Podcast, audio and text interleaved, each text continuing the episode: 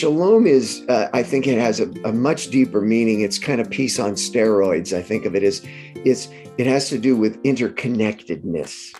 It's not just how we feel. It's not just, well, I'm having a good day today, so I've got shalom, but it's how we are interconnected with everybody around us. And that's, you know, our neighbors. And whether our neighbor lives across the street or across the Pacific Ocean, they're our neighbor.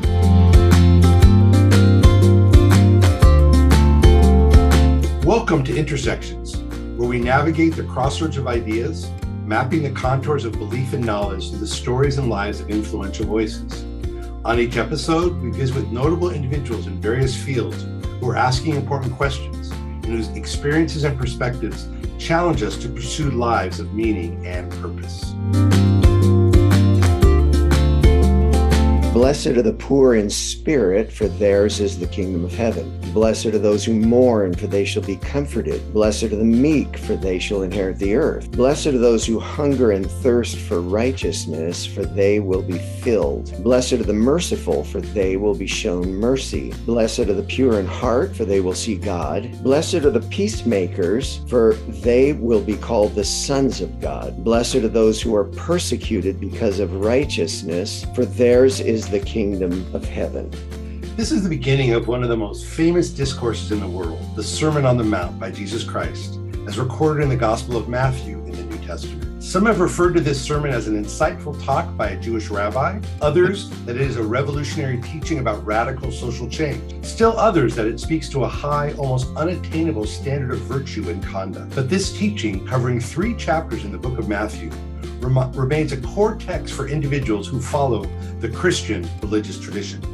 The Sermon on the Mount is seen as the most clear and concise explanation of what it means for people in the Christian tradition to be a follower of Jesus Christ. We have with us a writer who has recently completed his latest book exploring this ancient teaching and applying its message to some of the challenges of our time. Barney Wiget is a former Christian pastor. He has a podcast and has written three books, including his 2016 memoir, The Other End of Dark, a memoir about divorce, cancer and things God does anyway. He calls himself a vagabond preacher, mentor of young spiritual leaders, lover of the poor, and grandpa.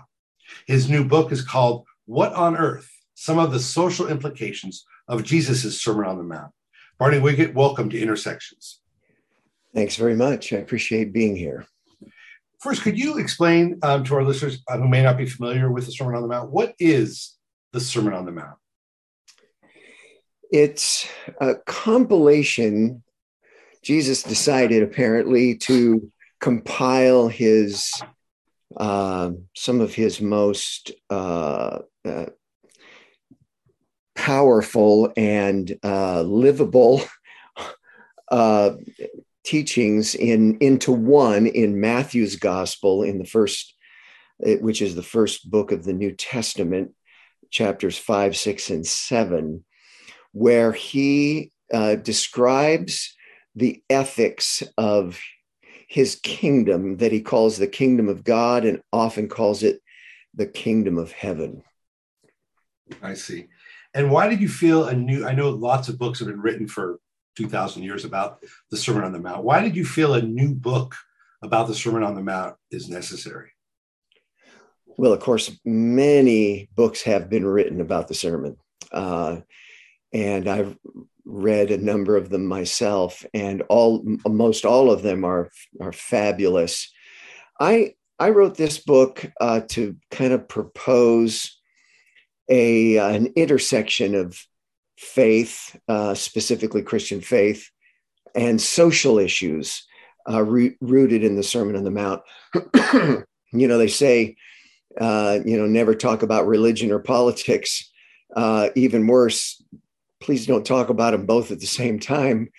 Um, and but especially if you talk about them both uh, into one kind of seamless thing, um, which uh, people are calling Christian nationalism, which is not what I suppose uh, what I propose in in this book. But I I felt as though uh, the uh, I, I call the book "What on Earth." Considering the social implications of Jesus' Sermon on the Mount, uh, with it in mind that not to uh, downplay the personal uh, and private morality issues that are addressed in the sermon, but but the um, how how uh, the sermon frames how we treat one another, how we do uh, politics, socioeconomics, how we uh, relate to each other on this planet, uh, and how we can um, depict the message and person and work of Jesus Christ in the most uh, uh, in the in the best in the best way. Um, you know, I mentioned Christian nationalism. Uh, Christian nationalists believe that America is in the Bible, and that the U.S. Constitution is, uh, you know, divinely inspired in the in the same way the Bible is, and that America has this unique relationship with God uh, and, and, has been chosen by Him to to uh, carry out this uh, special mission on Earth. Um, but I, you know, what I say is the Bible doesn't speak American. I mean, it, it doesn't even mention America, it, but it does speak to Americans uh, and every other language and nation and and tribe uh, in history. Uh, but Americans in themselves are not God's chosen people, and America is not the new Israel or the city on a hill. Uh, so I'm not proposing that. I'm not trying to conflate politics with religion as much as show how Jesus' message and mission informs us on how to uh, move forward uh, uh, in our world today. You know, our our uh, uh, our most recent Donald Trump, our former uh, president, he said, you know, if if we elect him, he said Christians Christianity will have power. Um, and that's that's Christian nationalism in its in a nutshell. I mean, it, it, it's advocating Christian power rather than Christ-like principle. But it, but of course, it, it struck a deep chord among a lot of white evangelicals at the time, and and still does, unfortunately. Eh, who's you know, but whose decades-long hope was for Christians to be in power, and that's certainly not the message of Jesus, nor the message of this of this book that I've I've written. Hmm. So some of the issues going on today politically in our, country is sort of what's prompted you to to re-look at the sermon in a different way than you had in, in all your years pastoring? You know, actually, that's true, Seth. I uh, taught through the Sermon on the Mount a number of times as a pastor, primarily with the uh, personal and private morality issues at stake. Um, but yeah, it, maybe about a decade ago, and then it's in in particular five, six, seven years ago, I began to see how faith does inform politics, but not in the way necessarily that that it's being depicted today. Um, you know, even George Orwell. I mean, he contrasted patriotism with nationalism, and, and uh, he said it's uh, nationalism, is, it, the issue is about power, and nationalists want to acquire as much power and prestige as possible for their nation. And then he went on, Orwell went on to claim that while nationalism is aggressive, patriotism is more defensive, isn't the best word, but responsive. Uh, because it's a it, it's a devotion to one's country, but has no wish to impose it on others. Um, yeah, so for me, my faith informs my politics. when I say my faith, it doesn't mean that I have it all right. Uh, I've going on about 50 years of identifying as a Christian now. And, but it doesn't mean that, you know, that my interpretation of every verse in the Bible is, is accurate. Um, but but certainly I don't want my politics informing my faith, which is a is when when when you do that, then you've got January 6th you've got a, a mob of people, you know, many of whom identified as Christian, not all, but many who did. You could see it from their signs and their testimonies. Uh, they violently stormed the Capitol in search of lawmakers and constructed a noose for the vi- vice president. I mean, that's nationalism co opting faith not based on faith. And uh, so, I mean, we're all going to have our opinions and preferences and uh, issues that we care about more than others. And that's the nature of a pluralistic, you know, uh, democracy, uh, freedom of thought and speech and expression. But but it shouldn't be it shouldn't be what it is these days. This vitriolic lack of civility and lack of respect. I mean, the parties. I mean, I'm this is a no brainer, but the parties are more divided more than ever in my lifetime, and even to the point of violence. And people talking about civil war is uh, the, and and doing so uh, with uh, you know kind of sanctifying it with Bible verses sometimes in many cases, and and that's uh, that's certainly not the spirit of or message of Jesus. Mm-hmm. You talked about this intersection of faith and politics in our time today. I'm curious when you, in the years that you were pastoring, um, the whole issue of how how did that mix together or not? Like things like Memorial Day, where the American flag, as you were a pastor, um, maybe not as as polarized a time as we're certainly seeing now, but how did you as a pastor navigate those currents of faith and um, patriotism, I'd say, maybe not the word nationalism, um, particularly for like holidays and, and, things like that, where kind of American um, ideals and principles can sometimes be mixed with the Christian faith. Uh, not very well. I mean, I don't know that I did that very well as a pastor. Um, and, uh, but I, I, as I recall, uh, my uh, uh, I, I, would try to inform our uh, my brothers and sisters uh, about what patriotism was, what it is, and and I love America. I am absolutely. Uh, I, I love our country. I, I I don't.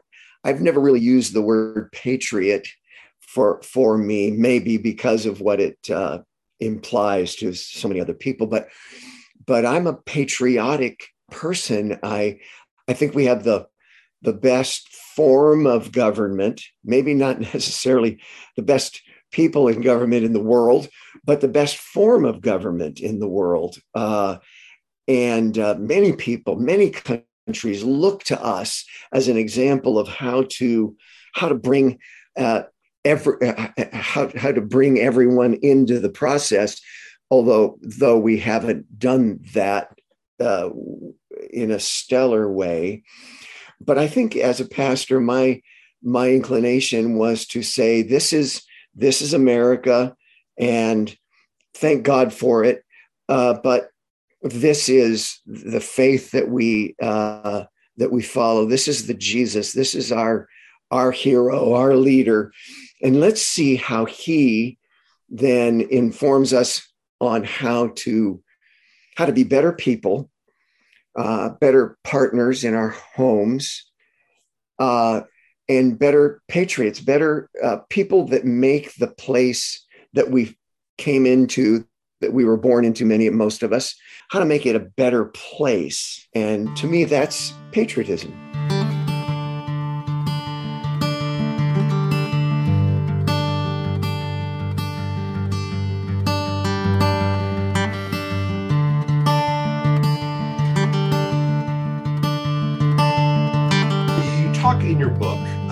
This idea of a kingdom that Jesus refers to a lot. Um, you have a chapter, your chapter is called the upside down kingdom and the inside out kingdom. What do you mean by those terms? Yeah, I mean, upside down as we perceive it as broken, flawed humans and the way that we have constructed our, our, our lives in this world today. And as we look at this, uh, this kingdom, this, this principle, this faith that Jesus died and rose again to provide us. It looks so, it's so counterintuitive. Uh, it's so uh, not uh, how we have kind of developed life around ourselves. You know, um, there we I read at the very beginning the Beatitudes. I call them the the blessed attitudes, uh, which are so opposite of what we're seeing in many expressions of even Christendom today. And uh, so why I call I call them utterly upside down attitudes because of their uh, how how counterintuitive they are, how how unlike life that we manage, uh, how unlike they are. I mean, poor in spirit, mourn, meek, hunger and thirst for righteousness, merciful, pure in heart, peacemaking, persecuted. Um, these are not, this is not how we manage life generally as, uh, as humans on the earth, uh, because we, we kind of treat uh, the, the life, I think, as a film that we have written, we produce, we direct, and we star in. And uh, anybody else around is they have bit parts. They get to be extras in our story.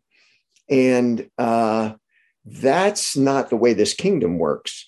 This kingdom of of god this kingdom of heaven. And by the way when we say kingdom of heaven it's, it's not a kingdom that is locked up in heaven and you have to wait till heaven to get there and you get a key and you unlock it but it's the kingdom from heaven and how it informs and changes the way that we live. I mean, we're all familiar, most people are familiar with the Lord's Prayer.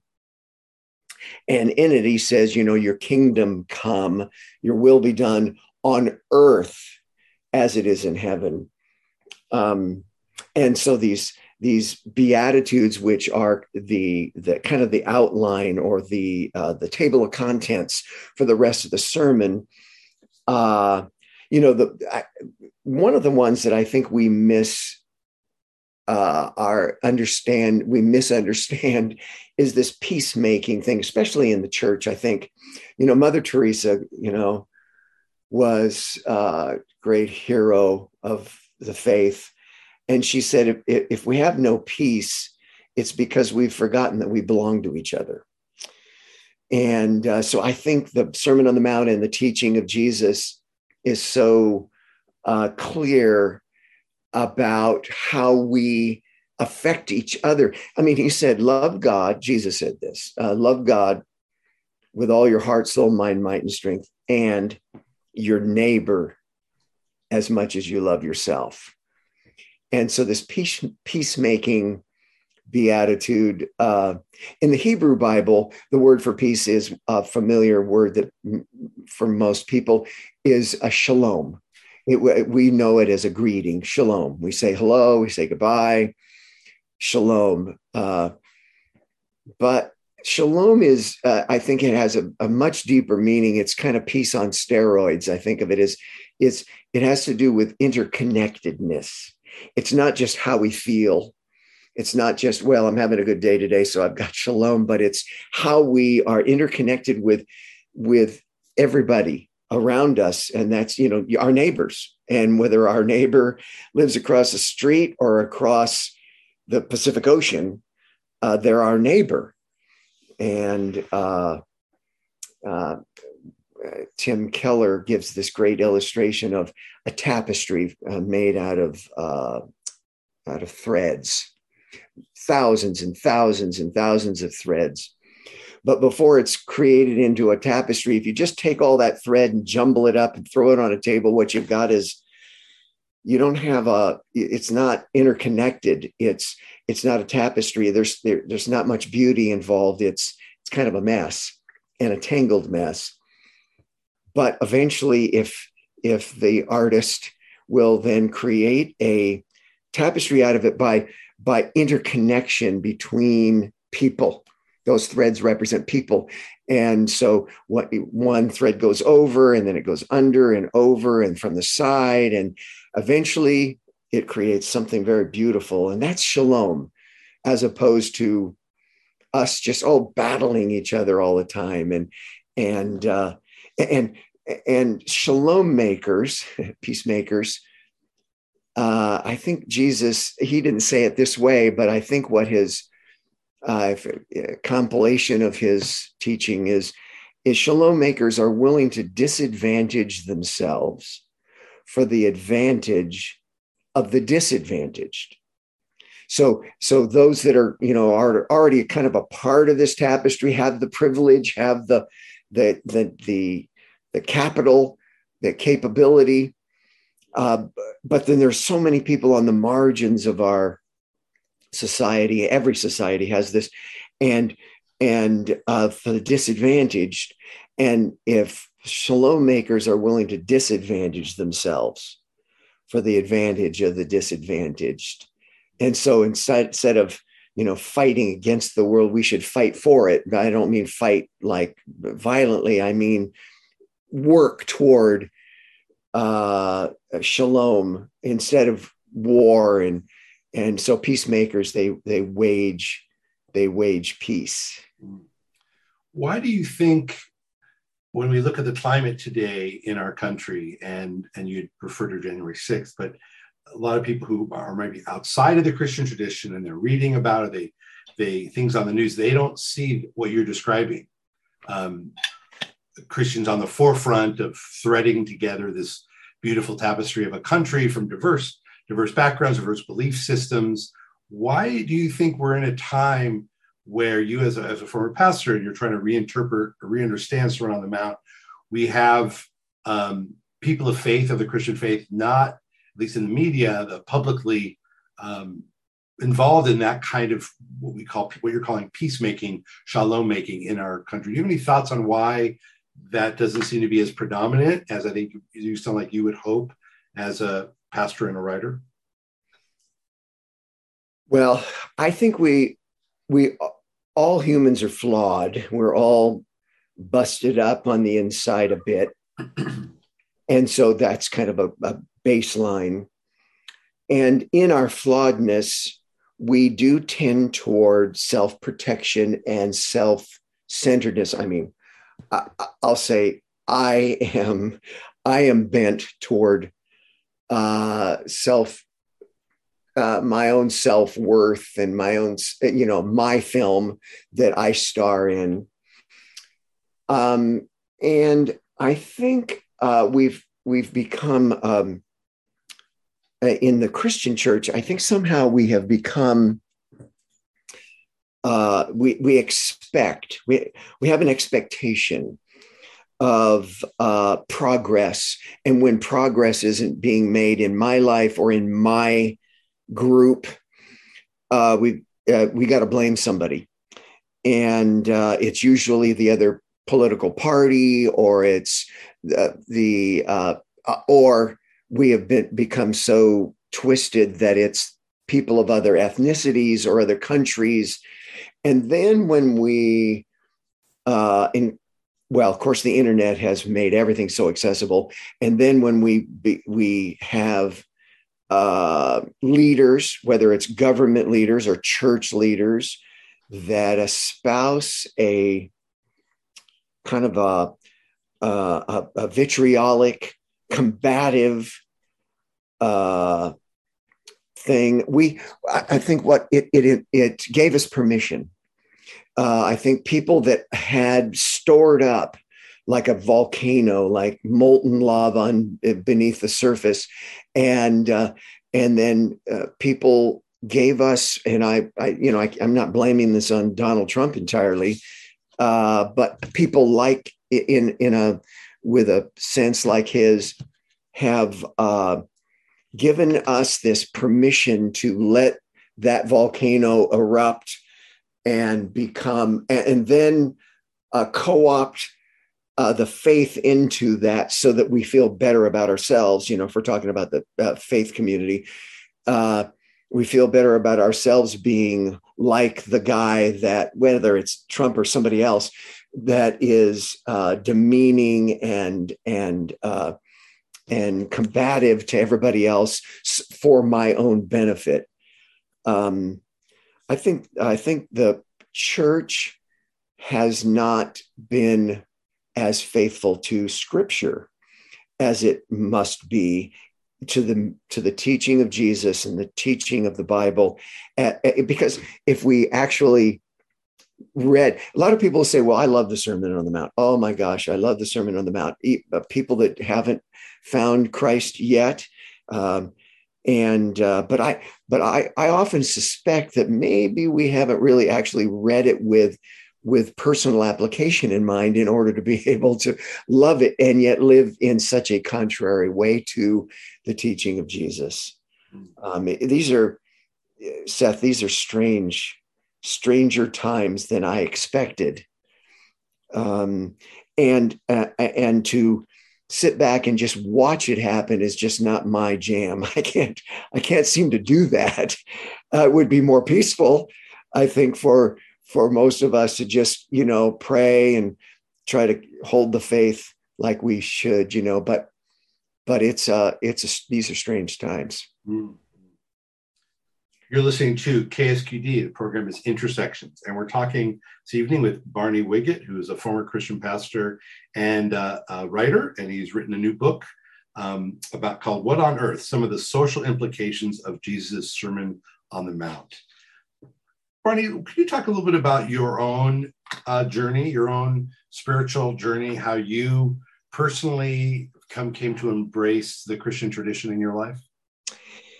Yeah, I didn't. I did not grow up in a, a, faith tradition. I did not grow up going to Sunday school, um, and uh, was uh, I, I, when I was uh, and when I encountered Christians, I was uh, I had uh, the uh, arguments that most people do. Well, what about you know? How old the earth is and what about suffering in the world and what about you know christian hypocrites and such.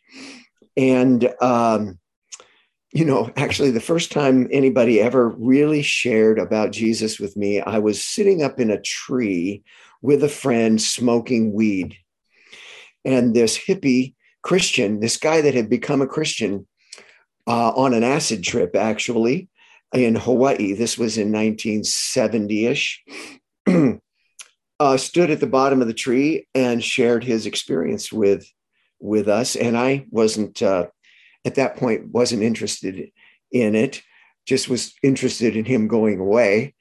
And uh, but then another person and another person, and I began to see people whose lives were really quite radically different, and not just because well, they have a faith and they won't do this and they won't do that and they don't do this and they don't do that, or they were, you know, particularly uh, sanctimonious or any of that. I saw people whose lives were like this upside down thing that we're talking about. They they lived in an upside down. When I viewed them originally, I just thought that's very strange, you know. And then I began to. Somebody handed me a Bible and said, uh, yeah, read the Gospel of John. And uh, and so I went out to the place where uh, that I enjoyed this canyon above a canyon and and uh, read the whole Gospel of John, the, the words of Jesus and the the story of Jesus, and was so I felt as though he was he was beckoning me. He was he was inviting me into this, and I just figured, well, man, if this is true, I can't afford to pass it up. If it's not true, then who cares? It's just one of the many uh, traditions that, you know, religion is the opiate of the people, so they need more opium. And so I, uh, but it, it felt, it felt true to me. There was something true about it to me.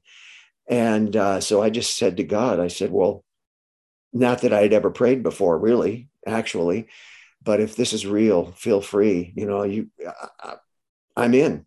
If it's not and there's nobody listening don't answer back and i'll be fine uh, with just doing what i intend to do. But he but he did uh, he did answer back not not audibly but very clearly nevertheless. And uh, when i said yes to him boy that changed everything changed everything. Uh, what did what did change in your life?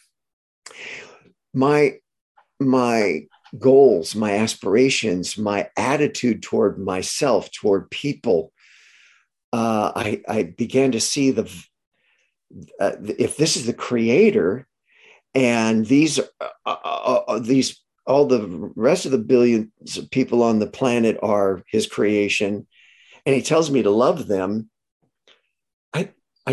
at first i thought well that's impossible but then i began to f- feel you know it's i can begin i can begin to love people i can begin to forgive people i i, I my the things that i desired uh, began to change. My desires began to change.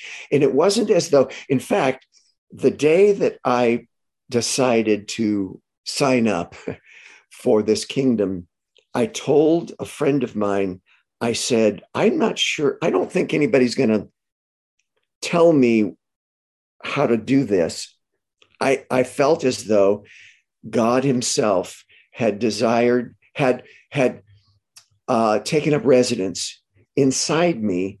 And I said to my friend, because I felt it now, even though I didn't know it from the scriptures, but I said to my friend, I think he's going to show me how to do this.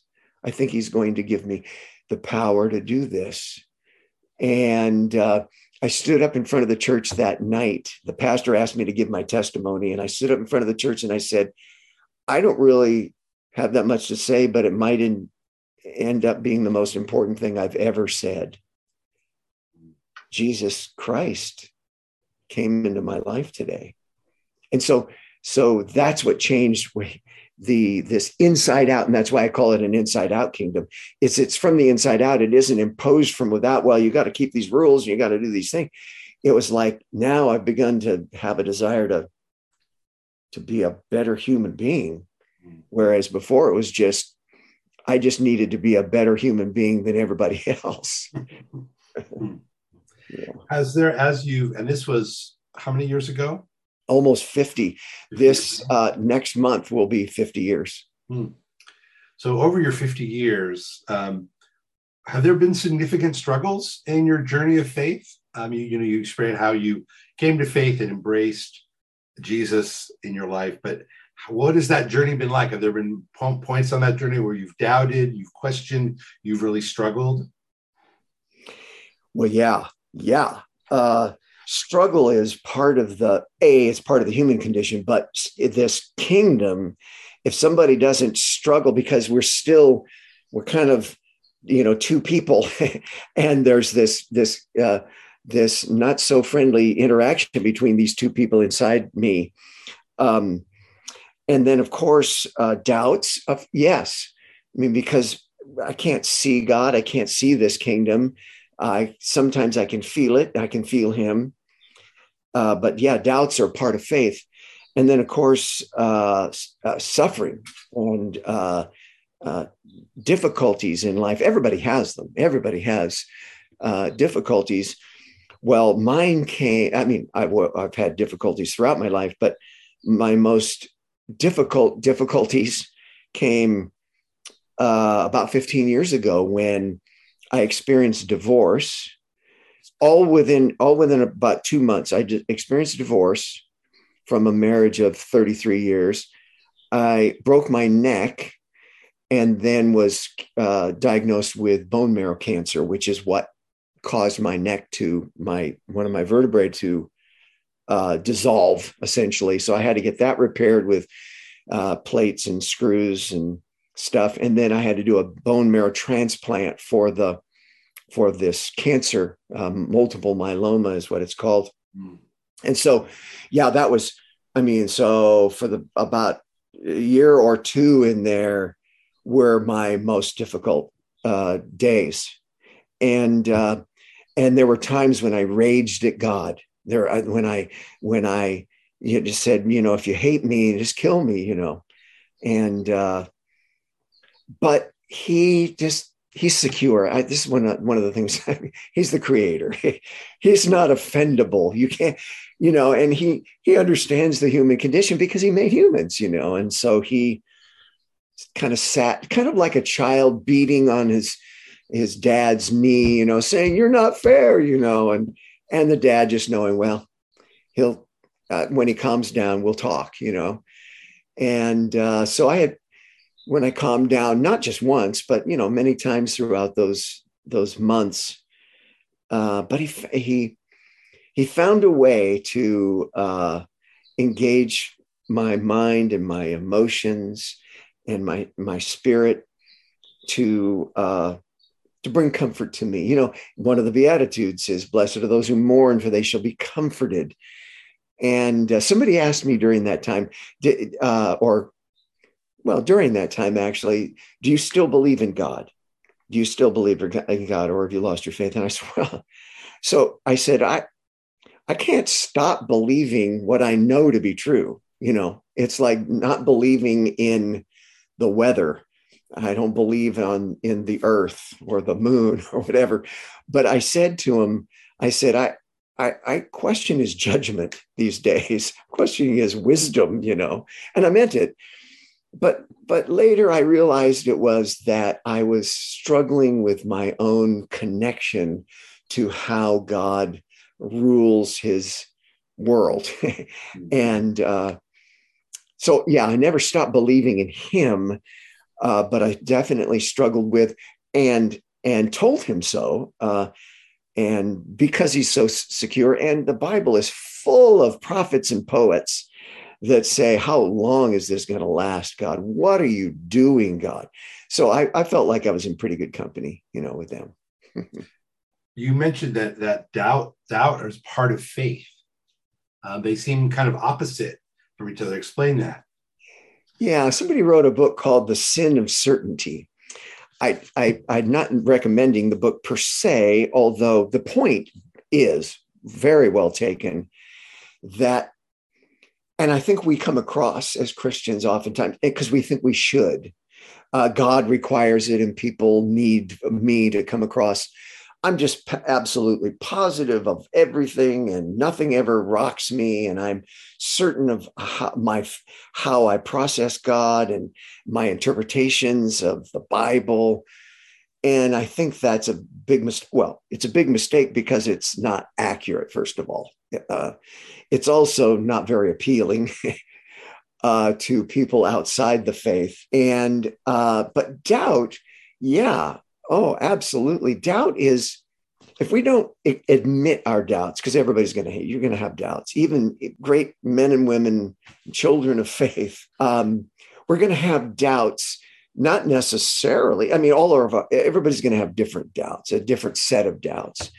And this, even this morning, I was struggling with, uh, you know, a relationship situation and and doubting my capability of rectifying it and wondering if God was going to intervene or if I'm on my own. And and uh, so then that doubt then puts me in touch with God, or it, it can put me in touch with God. So I went to God and said, I'm struggling here. I'm struggling. And as I began to share my struggle with the best counselor in the world, a big peace started to roll into my mind about this and assurance that, yeah, I can help you with this. I, I can help you with that. And so, unless I admitted that doubt, uh, then I, I wouldn't be driven to God. So, I think God is not, he's, he, I don't think he's offended by our doubts. And I think he doesn't necessarily take them all away because he knows that it's one mechanism through which we are willing to come to him again, humble ourselves again, and ask for his help.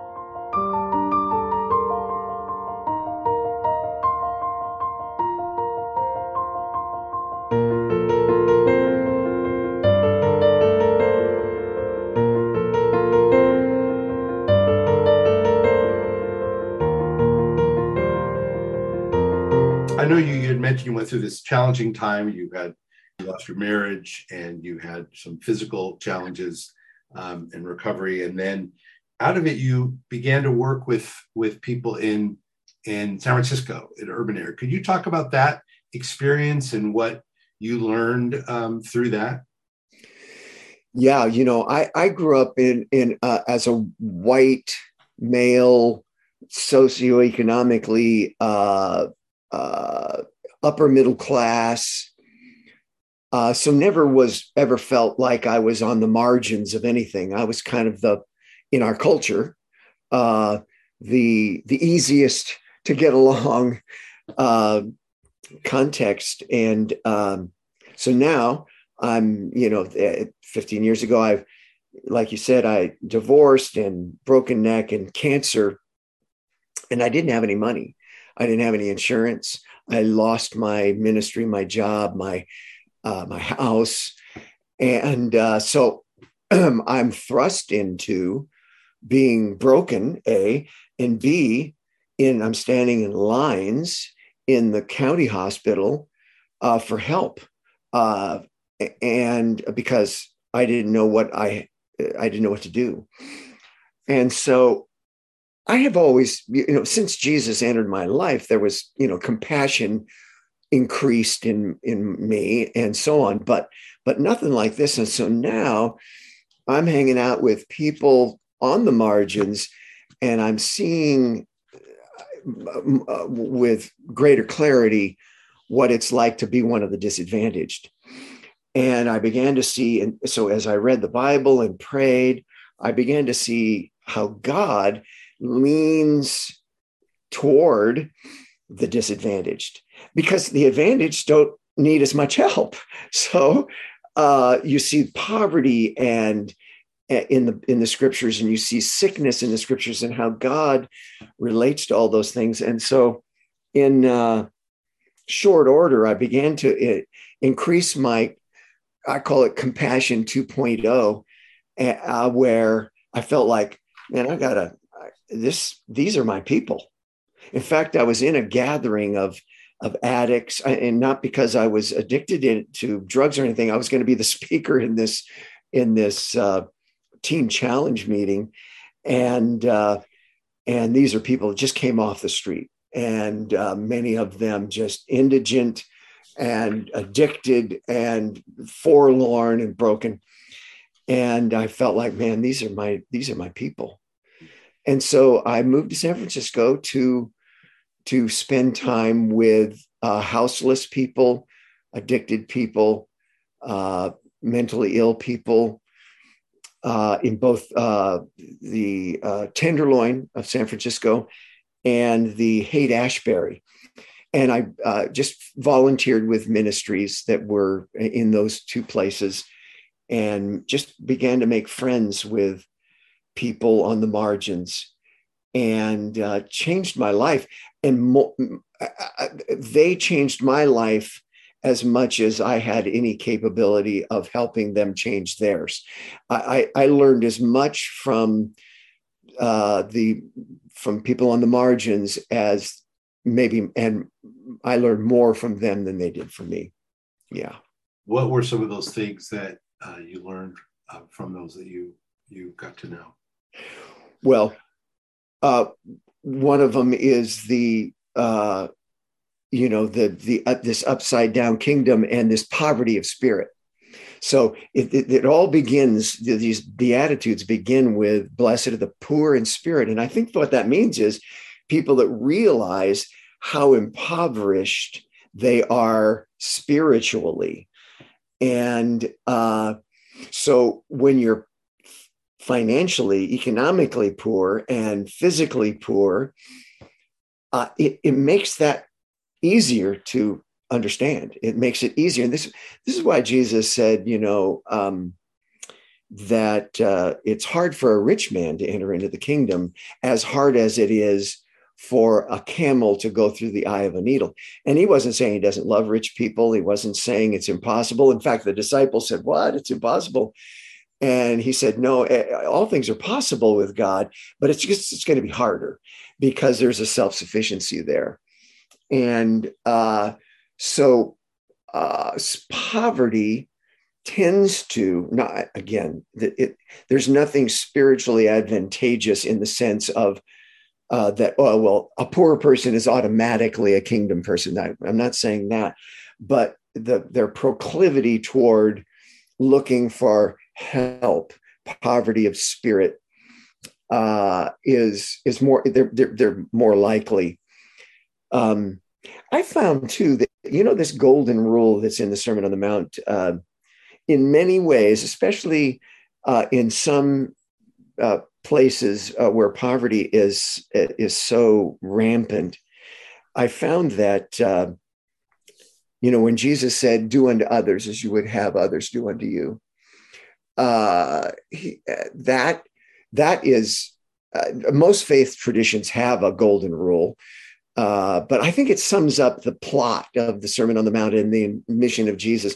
You know, well, Wendell Berry he said uh, he rephrased it: "Do unto those downstream as you would have those upstream do unto you."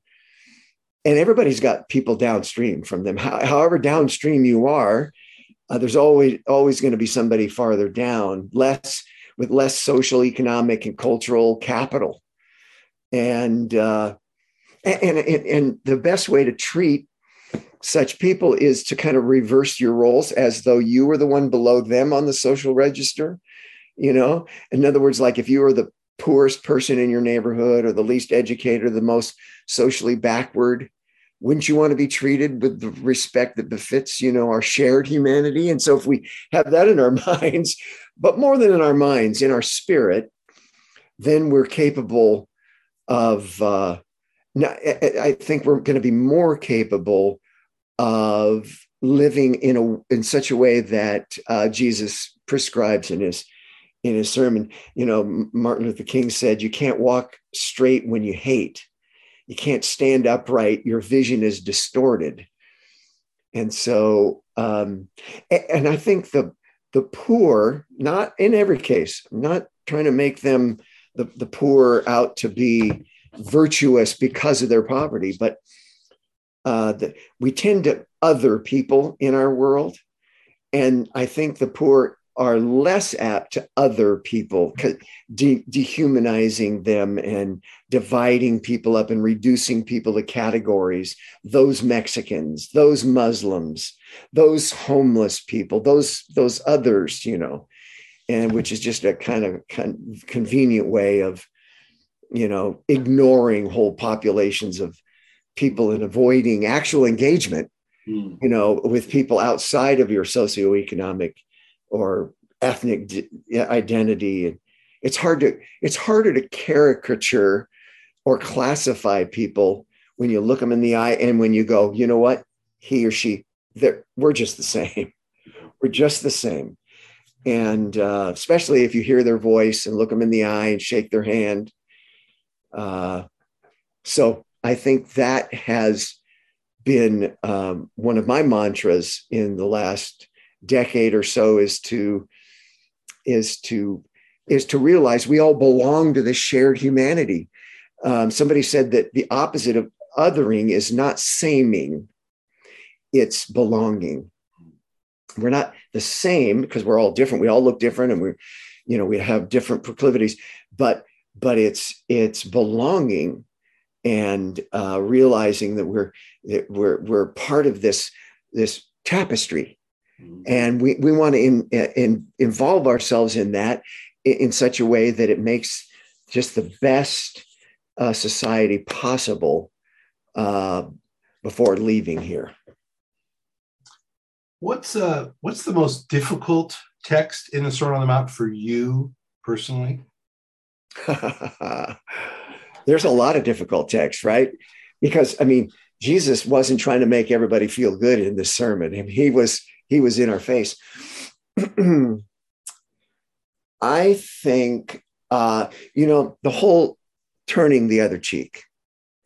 I think the uh, the complete uh, not you know the kind of the non-defensive i mean it takes courage to uh, uh, to live in such a way that we are, are not defensive and the way I, i'm not a violent person physically violent but boy do i know how to use my my mouth uh, my words to hurt people uh, maybe that's the bane of being a preacher, you know, because they, you can, you, you're good with your mouth.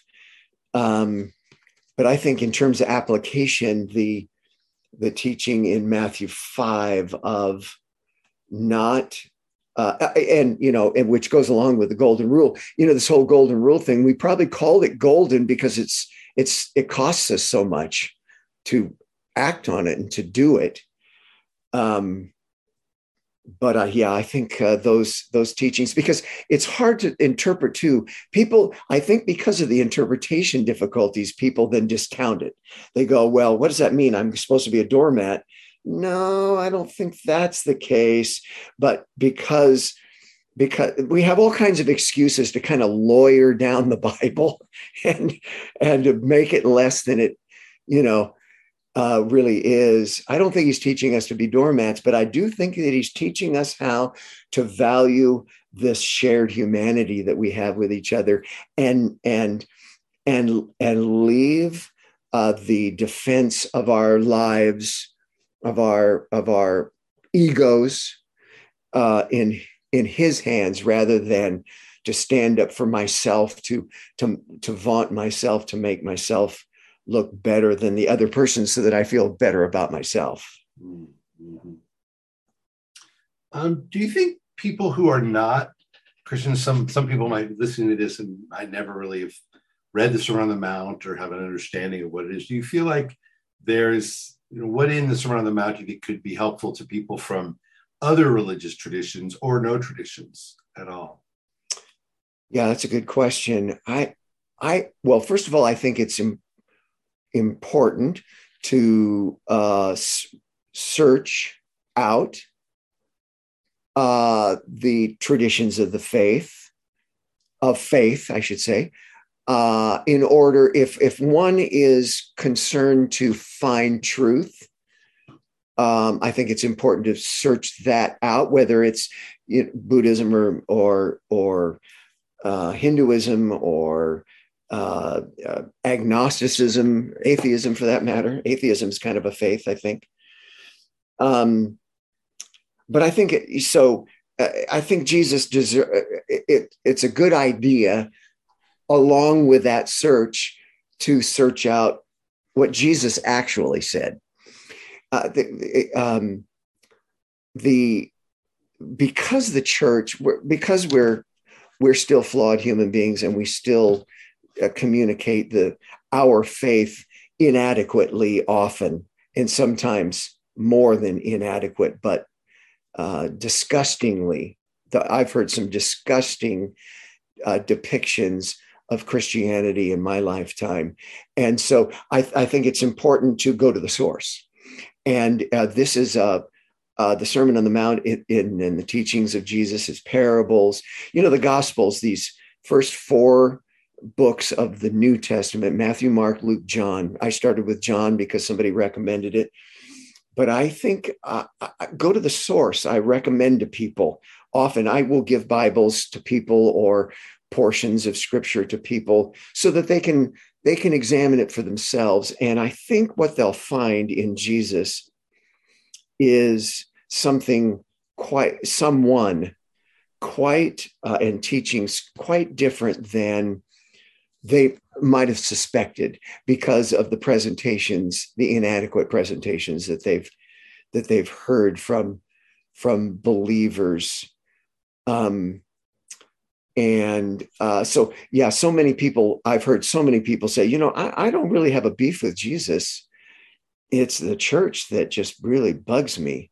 And, and I and I always just rather than defend the church, I always say I'm sorry because that's my that's my tribe, that's my group and we have failed you. But but but t- read uh, the words of Jesus and uh, and ask him like I did. I wasn't sure if I was talking to the ceiling or God, but give that a shot and see if he doesn't if there isn't some affirmation, some confirmation in your soul that there's some truth here that you want to pursue. Well, thank you so much, uh, Barney uh, Wiget, for talking with us today on Intersections. Thank you very much for having me, Seth. Barney Wiget is a retired Christian pastor and author who has pastored churches for over 30 years and recently completed his latest book called What on Earth? Some of the Social Implications of Jesus' Sermon on the Mount. Thank you for listening to this episode of Intersections. To subscribe, click follow in your podcast app and make sure to leave a review. All archive podcasts and information about our guests can be found on our website, intersectionspodcast.org. On our website, you can also listen to Faith Matters radio conversations featuring panels of spiritual leaders discussing how their faith traditions approach a variety of topics. You can contact Intersections by emailing info at intersectionspodcast.org. I'm Seth Shapiro, and join us on our next episode where we will continue exploring the crossroads of ideas on intersections.